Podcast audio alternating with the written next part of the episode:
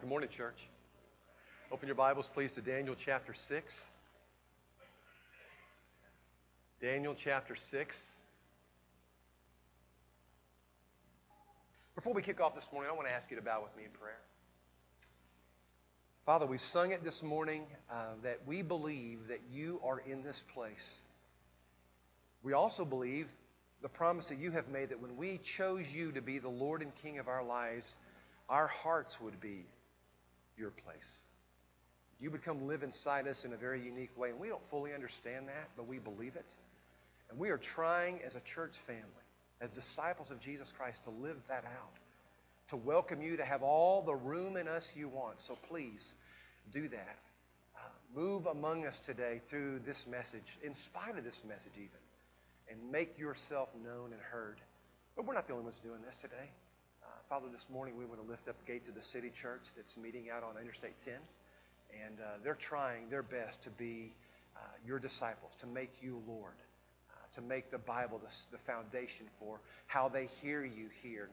Um, Spirit, please bless their service today as you bless ours. For we ask us all in Christ's name, and everyone said. Daniel 6 is where I'm hoping that you'll be. But I want to start by asking do you know a man by the name of Harry Truman?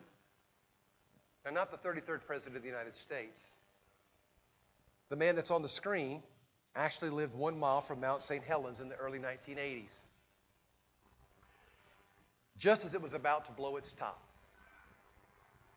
just as it was about to shed all over that part of the country its hot, hot lava and destroy hundreds of thousands of acres of land and people who didn't listen. Harry Truman was one of them. He lived at the base of Mount St. Helens, but he said in a TV interview, That smoldering mountain behind me is a molehill, and the people are acting like a bunch of whips around me. It was the famous last words of a man who was sadly buried under 80 feet of ash and died. If you had to come up with just one word to describe that, what would you call it? Stubborn. Stubborn. This man's name is Hiro Onoda. He fought in the Japanese military on the island of the Philippines during World War II. When that war came to a close, Mr. Onoda didn't believe that the war was actually over, and so he remained in the jungle of the Philippines, making maps, Detailed battle plans, stockpiling supplies, not for weeks, not for months, 29 years. This man stayed in the jungle believing that the war was still going on. It took a commanding officer flying to the Philippines from Japan to convince him that it was indeed over. And that's a picture of him finally leaving the island.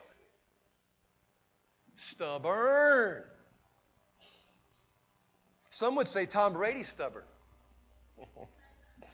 the greatest quarterback of all time in the NFL is turning 42. And he's thinking about playing one more year, much to his wife's dismay.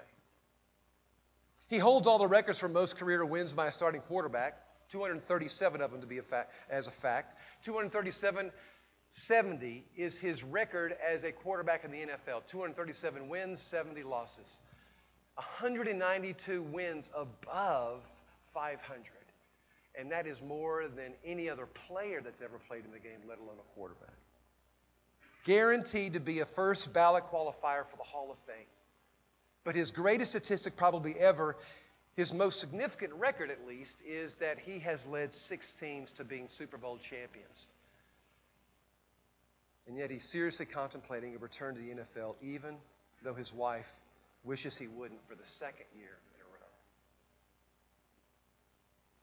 Now, the previous two examples could fall under the tag of stubborn failures. But Tom would be in a different category. I would place him in the category of stubborn successes.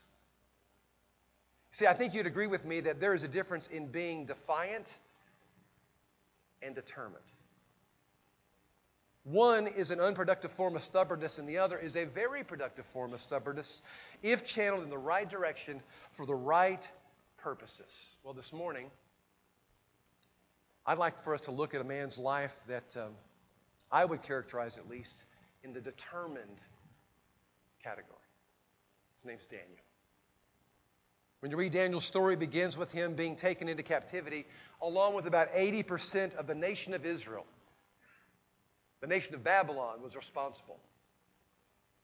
Actually, God was responsible because he was disciplining a nation of people who were very, very stubborn and had been defiant. And he was taking him into captivity for it. Now, in 605, when this happened, scholars' best guess is that Daniel was probably around 12 to 13 years of age. He was brilliant. He was a gifted young man, wise beyond his years, and quickly David become became a rising star in the king's court. See, both he and some of his cohorts had proven themselves as prodigies of their age, and Daniel would say, God opened the eyes of the king to see that. However, at a very young age, the king started asking Daniel and some of his cohorts to do things that they were not comfortable doing. As a matter of fact, he felt like these requests went against what God wanted him to do. And here's how we're introduced to him in chapter 1 of the book that bears his name in the Old Testament. It's a simple sentence, and yet I think it's a mouthful. It speaks everything we need to know about this determined man. But Daniel was determined to not defile himself. Defile in what way, Jimmy? Well, if you read his life story, the king puts food in front of Daniel and his buddies. Food that Daniel knows to be unclean by his God standards, and Daniel and his cohorts refuse to eat it. Daniel was determined. He was not going to defile himself in the presence of a holy God. Well, fast forward a few years later, and the king creates this huge golden statue, and he orders everybody in the kingdom to bow down and worship it. And he, along with Shadrach, Meshach, and Abednego, didn't bow. Why? Because they were determined not to defile themselves in the presence of a living God. Fast forward even more to when Daniel is now an old man, some say as old as 90 years old.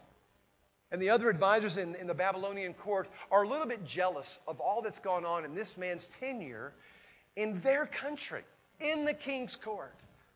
And they've had enough of it, so they begin plotting and scheming for a way to trap Daniel, to catch him at doing something that would get him kicked out of that court. Daniel writes about it this way, and so they concluded our only choice of finding grounds for accusing Daniel will be in connection with the rules of his religion. So they outlaw prayer. They come to the king and they basically say one day, King, we just don't think that you're getting the recognition you deserve as a leader, not of the world's power. And so we want to recommend that you issue an edict that for the next X amount of days, all right, no one prays to any God but you. And while they must have hit him on a day when his esteem was a little bit low, and he said, Sure, write that thing up, and he signed it. How does Daniel respond when he hears about the edict? Does he boycott? Does he circulate a petition? Does he call for the resignation of government officials? Does he sue the government? No. Here's how Daniel responds to his government outlawing prayer he prayed. When Daniel learned that the law had been signed, he went home and he knelt as usual in his upstairs room with the windows open toward Jerusalem and he prayed not once, not twice, but three times a day just as he had always done, giving thanks to his God. That's determined. If you'll give me your attention, church, for the next few minutes, I'd like to share with you three observations that I think will enable us, because of our freedom in Jesus, to stand for what's right, to stand for what is good, and to stand for what's holy in God's eyes. I want that for my life. Number one, Daniel was determined to do what was right when everybody else around him was doing what was wrong. That's the first observation. We've been looking at how to live in this freedom that Jesus promises us is ours because of his resurrection. Not only did that enable us to look forward to a day when we would have a resurrected body. But he says, no, the resurrection takes place now through the same Spirit that raised me, Romans chapter 8 and verse 11. Side note, Ricky came up to me this week and says, you know what's cool? He said, I put on my phone 811 every day to just have one word come up, freedom. Great use of the phone, huh? Am I living in freedom at the moment or am I leaning more towards bondage? And so I have that on my phone as well. But we've been looking at that passage of Scripture because, wow, what a powerful passage of Scripture if it's true, and we believe it is. And so we're trying to look at how in the world that freedom unfolds itself into our lives. And one of the things is it enables us to not compromise the values that we know are very, very dear to our God. If you're a student, please hear me. Long before you go to a party and the temptation arises where someone's going to hand you a joint or a beer and ask you to indulge with them, you're going to have to have determined in your head and in your heart that you are not going to defile yourself in the presence of a living God. Long before a boyfriend or a girlfriend puts pressure on you to cross some boundaries that God has established for your benefit, you're going to have to have already determined in your head and in your heart that you will not defile yourself in the presence of a living God, no matter what else anybody's doing. Those of you who are single, long before your heart ever becomes Twitter pated with that opposite sex, you're going to have to determine in your head and in your heart that if they're not a follower of Jesus, all bets are off. All bets are off. Even though they may have your heart, what they're wanting, what you're wanting, I promise you, is does Jesus have their heart? That's not just a nice little addition to our lives. It's one of the things that Paul says believers in Christ don't yoke yourselves, especially in marriage, to unbelievers. Every day we're bombarded with all kinds of messages saying, nah, forget that nonsense. Here's what you need to do. And all of them have a chance of absolutely not just putting a taint in, but destroying our relationship with Jesus. I'm friends right now with a, with a young man who is making enough decisions in his life right now to absolutely derail him for ever having a relationship with Jesus Christ because he's just convinced he knows better than God. And that all happens slowly. We start listening to things that don't honor Jesus. We start watching things that don't honor Jesus. We start saying things that don't honor Jesus. We start doing things that no follower of Christ has any business of doing because it has nothing to do with Jesus. And long before we're different, the culture around us starts to change along with us. And this, this country we live in starts to fall into disarray. I've watched it in my lifetime, and it's it's reaching levels in my soul it never has before. I think the perception of Calvin and Hobbes is right on the money. I saw this little cartoon that said, You know what's weird, Calvin? Day by day, nothing seems to change, but pretty soon everything's different. I've seen that in my own lifetime, and it's breaking my heart because I'm seeing God's values vanish, not just from my country, but from my church. How does that happen? One of the sportsman's favorite vacation spots when we lived in the mountains of Ruidoso was to find some beach somewhere. And where do you go when you live in that kind of beauty? Well, you go to the sand, all right? And, and my wife loves it. My girls love that. Me, not so much, but I love them, and so I went. But I love some of the stuff we got to do together there. I mean, combing the beach for sand dollars and starfish and, and looking for scallops that we would take home and fry up that night. But probably my favorite is doing a little body surfing on the waves. I never was much of a surfer as far as the board stuff goes, but we'd get our little dinky whatevers and we'd get on them and try to surf in or just our bodies. But one thing that was interesting was we we had this, um, every year we'd go to Puerto Penasco because you could park right on the seawall, 10 steps, and you're in the water practically. And we'd get in and we'd do all of our water play. And, but before you know it, in about 10 minutes, you would have drifted about 100 yards. Even though the waves were coming in like this, almost always to the east, we would drift. And after about 400 yards, Dad felt uncomfortable enough that we were far enough away from the RV that we needed to pop up and get out and kind of recalibrate and get back up there to the RV. And we do that. We did that several times one day, and finally one day it dawned on me that man, this is a lot like me in Christ. But there's this almost invisible tug of our culture that's just always operating, always operating. And before you know it, if you're not paying attention, you have drifted so far and sometimes into some very, very dangerous waters that you can't get out of.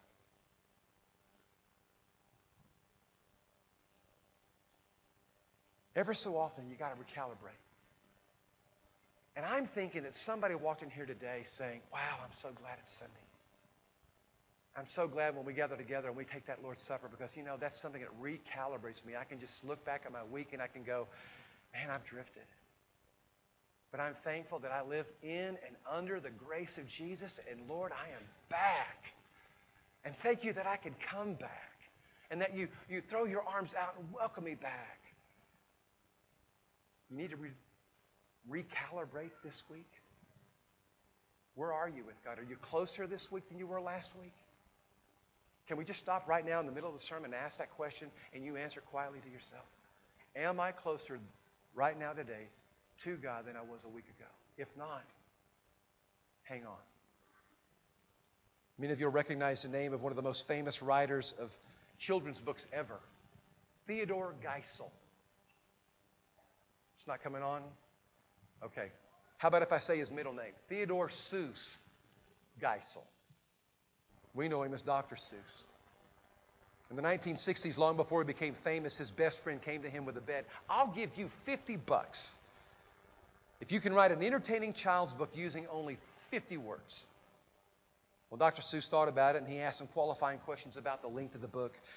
And he says, I really don't care how long it is, but you have at your disposal only 50 English vocabulary words. Theodore Geisel said, I'm in.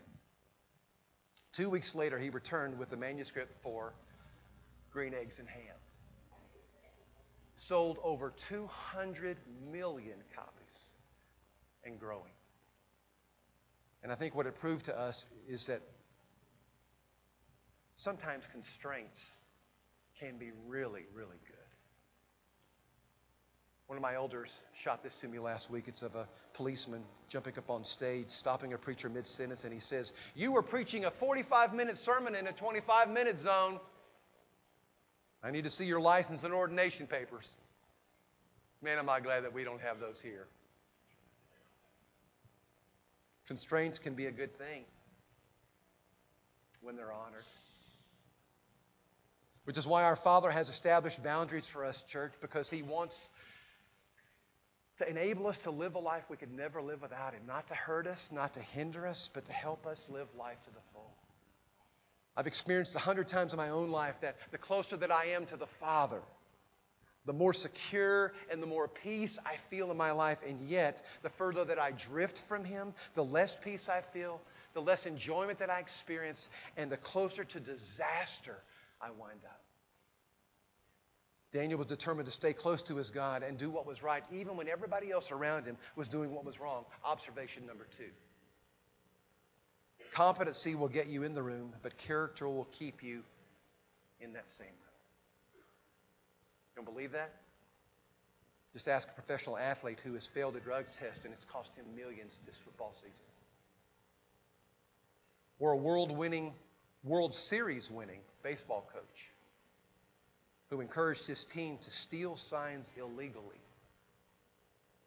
Or a preacher who has had to sacrifice his ability to influence a church from a mic like this because he gave into Satan's enticement with a woman not his wife. Daniel determined early in his life. Daniel determined early in his life. I can disappoint the king. I can disappoint those who bow at the king's altar and they eat the king's food, but I will not do anything that disappoints my God. Do you know what we call that? Character. Character. Daniel writes at last, the king gave orders for Daniel to be arrested. Why? Because sometimes when you are a man of character or a woman of character, it costs you. So at last the king gave orders for Daniel to be arrested because he refused to not pray. Can you imagine that? A government outlawing prayer? Yeah, you, you, you can. But Daniel refused. He determined, I am going to be a man of prayer. And so he was. And it got him placed in a lion's den. The king says to him, May the God you serve faithfully rescue you. Now that's interesting. A stone was brought and placed over the mouth of the den, and the king sealed that stone with his own royal seal and the seals of his nobles so that nobody could rescue Daniel. Wow. Regardless of the cost, Daniel personally pledges his allegiance to God faithfully? Yeah. Well, what does that look like today? One of my heroes when it comes to character is Rosa Parks. You know her story. She represents Jesus in a clear and compelling way because she didn't give up her seat on a bus. Now, she was arrested, which was the penalty for doing that, for defying the government that uh, had the similar laws that uh, we knew of in the 60s in our hometown. After her prison stay of violating those government laws, I love this statement that she wrote. Now, when I sat down on the bus that day, I had no idea history was being made, nor was I seeking to make it. I was only thinking of getting home. But I made up my mind. After so many years of being a victim of the mistreatment of my people and what they had suffered, not giving up my seat, and whatever I had to face afterwards was not important. I did not feel any fear sitting there. I felt the Lord would give me strength to endure whatever I had to face. It was time for someone to stand up, or in my case, sit down. And so I refused to move. Well, sister, like Daniel, and like Rosa Parks, may it be said of us that we determined to do what was right when everybody else was determining to do what was wrong. Church, the world doesn't need more experts, I'm convinced. The world needs more examples. Would you be one? Competence will open doors for us and get us in the room, but it will be our character, Christ in us, that keeps us there and makes us effective. Observation number three Daniel was determined to bow first so that he could stand later. This is the one that I'm really hoping that you run home with. I think the others are important, but please leave here today with this. His personal motto was prayer before protest. And no matter what your political leanings are right now, that should be our motto this election year. Prayer before protest. Didn't say protest is outlawed by God. No, but prayer is encouraged before any of it. Things are going to get intense between now and November. They're already intense and have been for a long, long time. So before you criticize and confront a mayor or a judge or a senator or a president or protest in any way, I'm encouraging all of us. Church, let's be a church that prays, okay? Daniel determined that he would pray first and so that he could stand later. General George Patton said this You know what courage is? It's fear that said its prayers. I love that. Fear that said its prayers. When we pray, we're joining our hearts and minds to the Creator and Sustainer, listen to me, of all things. So tell me what's not possible. When we pray, we are praying to the Creator and Sustainer of all things. So please tell me what's not possible. Our staff was reminded again this week of John chapter 15. If you remain in me and my words remain in you, I love this blank check. Well, then you just ask whatever you want and it'll be done. This is to my Father's glory that you bear much fruit, showing yourselves to be my disciples. Now, we know that's not just a blank check for anything. That's to a select group of people who have determined, I'm going to be in you before I ask anything of you. But I'm going to be in you and allow your words in me. Now, let's do some great stuff, God. We just celebrated a man who did that. His name was Martin Luther King Jr. We know him as a courageous speaker, but he was first and foremost a courageous man of prayer. If he hadn't, can you imagine what his speeches would have been like? I can. I know what some of mine have been like. They just would have been little suggestions about the dangers, possibly, that our, our country was facing because we were living a segregated lifestyle. That, that wasn't the outcome of his messages. They bore the fruit of freedom.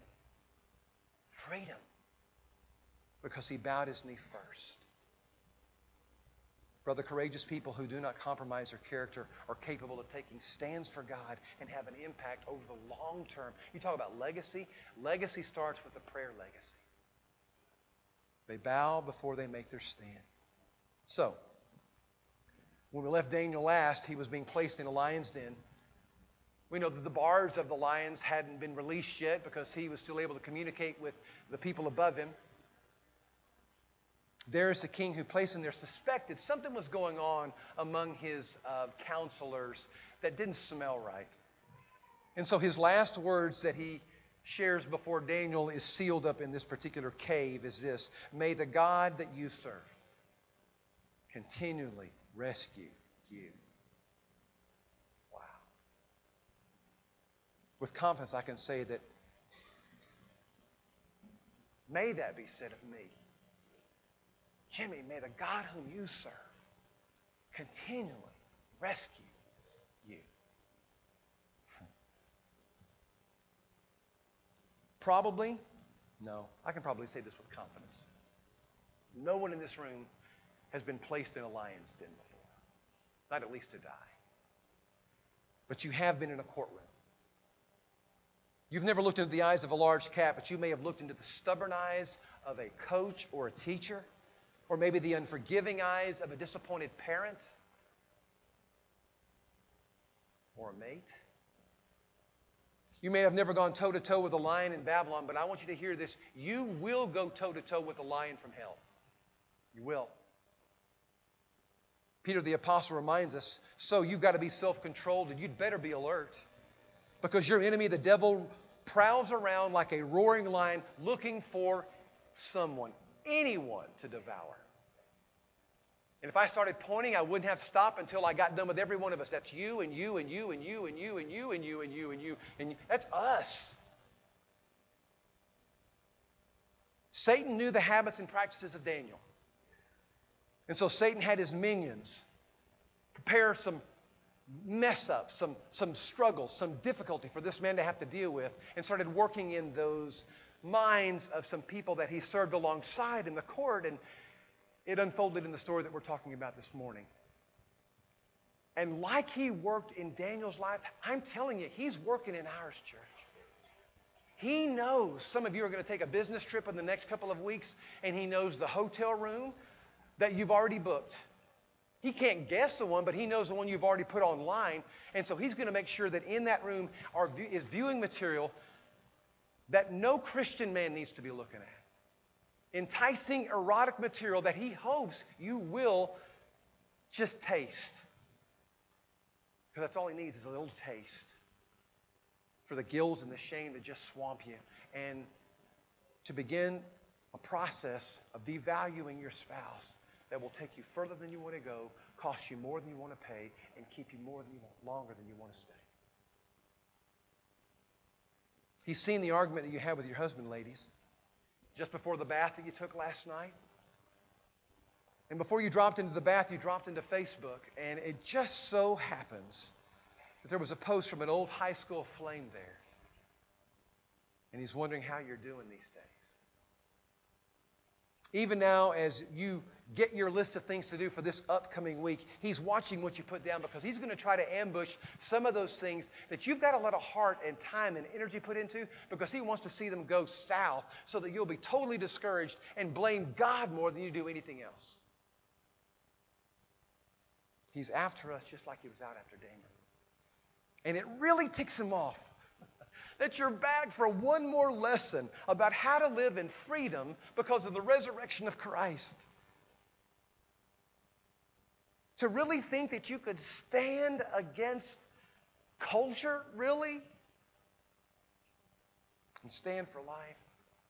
He hates this. Because you see, you need to know Daniel chapter 6 is an embarrassment for Satan. He hates this text. Because he threw his best at Daniel, and he ultimately fail, utterly fail. And when he throws his best at you, friend, he will ultimately, utterly fail if you will stand with the same God. He will. The same God that delivered Daniel is the very same God that will deliver you. Are you going to be defiant? Are you going to be determined to hang on to that God? Darius went to bed that night and he couldn't sleep, the Bible says. He wanted no food, he wanted no entertainment, he was concerned about his his cohort, his friend, that was a part of his leadership team, he knew something was up. And so at first sunlight, he wakes up and he makes a beeline to the lion's den. And the scripture says that when he came near the den, he called to Daniel in an anguished voice. I love this. Go ahead and put that up, guys. Daniel, servant of the living God, has your God whom you serve continually, has he been able to rescue you from the lions? And Daniel answered, May the king live forever. My God sent his angel, and he shut the mouths of the lions, and they have not hurt me because I was found innocent in his sight. Nor have I done anything ever wrong before you, your majesty.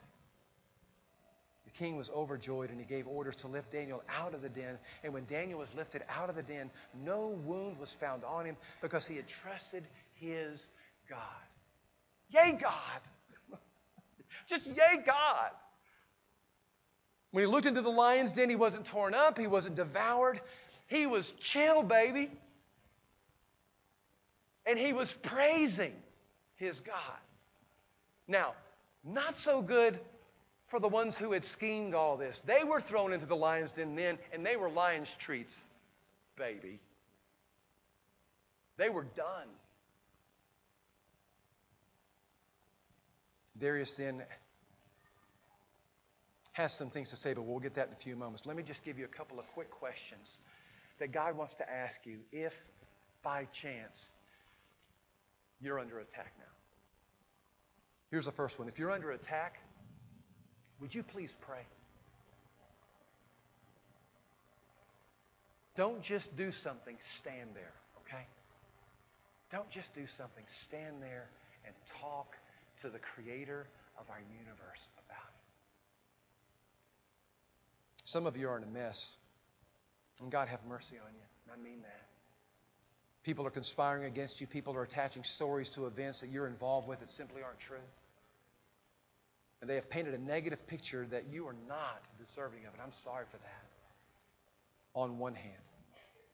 Because you're also in good company on the other. Daniel knows what that's like. Jesus knows what that's like. So if you're under attack, I want to encourage you, pray.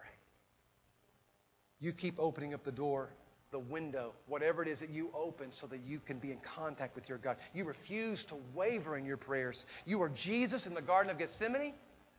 You are Daniel in a lion's den. You recruit friends, friends to pray with you. If there's any good thing for this thing here, I'm loving the fact that I can be on this when I'm in the midst of an attack or if I'm in the midst of facing something that's coming up that I just, I know I can't handle on my own and say, Would you please cover me with prayer? Boom, six, eight, ten, twelve people are, are instantly have agreed to, and wherever we are, praying for one another when that happens. We need a prayer team. Second question if you're in the lion's den now and you feel trapped, would you please trust God, not you? Trust God, not you. God has not abandoned you. He would not allow what's happening to you even now unless it meant growth for you or kingdom growth for someone around you who's watching you. Psalms 34 and verse 7 says this it's a promise not just for King David, but for you. The angel of the Lord encamps around those who fear him, and he delivers them. The lions may grow weak and hungry, but those who seek the Lord, they will not lack any good thing. No good thing will they lack. So let me ask us have you considered this? Have you considered that maybe God has you in the lion's den to display his power to deliver? That's what happened with Daniel. We asked God, why in the world didn't you deliver Daniel back when he was praying in his room? Why didn't you know before that? When you saw the conspiracy that was going on in that, in that king's court, why didn't you stop it then? Oh, oh, oh, why did Daniel have to spend a night in a lion's den? And the answer is found in the very conclusion of the story. Scripture says, Then King Darius wrote to all the nations and the peoples of every language and all the earth, May you prosper greatly, but I want to issue a decree that in every part of my kingdom, people must fear and reverence the God of Daniel. For he is the living God. Well, look at who's getting all evangelistic, right? And he endures forever. And his kingdom will not be destroyed. His dominion will never end. And he rescues and he saves. He performs signs and wonders in the heavens and on the earth. He rescued Daniel from the power of the lions. King Darius wrote that. Not some prophet of God, not some disciple of God. King Darius wrote that. Someone who was looking in on some captivity that for a moment Daniel was allowed to live in and under so that his delivery would be a testimony of what God does in this world. And I just want to say, friend, on behalf of God, if you're in the midst of something like that, I mean, you're, you're, you're, in, the, you're in the midst of something you, that's just teeth everywhere and darkness, and I don't know where to turn, if I'm going to get out of this, that's a test. If you're in Christ, that's a test. And to get to the place of testimony, He's got to let you be there. Because every testimony has a test in the middle of it. And if you will allow God to work in you and through you and make a testimony, who in the world knows that there just might be a Darius looking in on your life right now to see how you're going to react in this test and how God's going to deliver you. That's hard to remember. But I'm going to ask you to try to remember it today anyway. God used the struggle of Daniel to reach the heart of Darius. And God used the struggle of Daniel to convert the most powerful man in the world. I wonder who this week might be posting on Facebook somewhere what God did for Brandon, what God did for Amy, what God did for Jeremiah or Chad or Joyce or Jeremy. Because they determined they were going to follow God. Last question Have you been delivered? If you've been delivered, rejoice. All right? That's why we come together each week to encourage one another that God's still in the delivery business. That's what He do. That's something that uh, probably our uh, children's minister would say, right? But louder. That's what He do.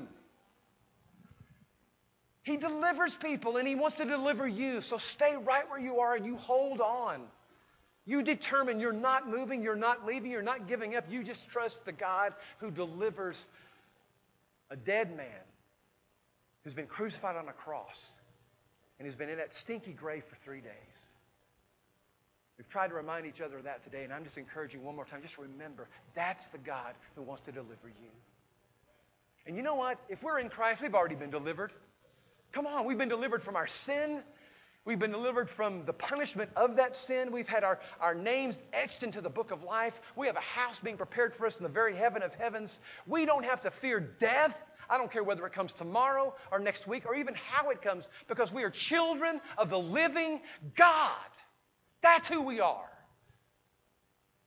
So I'm going to ask you to stand up now. and I'm going to invite you, not just to stand and sing, we do that every week, but I invite you this week to stand with God and for God in whatever circumstances you're about to go out into, church. And you're about to go into some tough ones, I know. But before we go, what do you say we pray? And then sing. Father, we come to you asking in the powerful name of Jesus. You know the, the week before us that we have, even more so than we do. And we are asking, would you please equip us to be the kind of men and women known for being Daniel like people? People who stood when everyone else around them was bowing to something else. Help us to stand for you. Right now, we're coming to your throne room like you've asked us to do and, and lifting up these relationships, these difficulties in our jobs, what's going on with our health. And we're saying, God, please, please let yourself be seen in us. You know exactly what delivery needs to take place so that you get the most honor. We're inviting you to do that in us and through us this week. And if you've brought someone here today who's been in bondage, who's been living in the lion's den is ready to step out and say, Enough. Enough. I've defied the King of the universe, the Father of Jesus Christ, long enough. I want to become one of His children today. Please enable him to do that while we stand and while we do sing.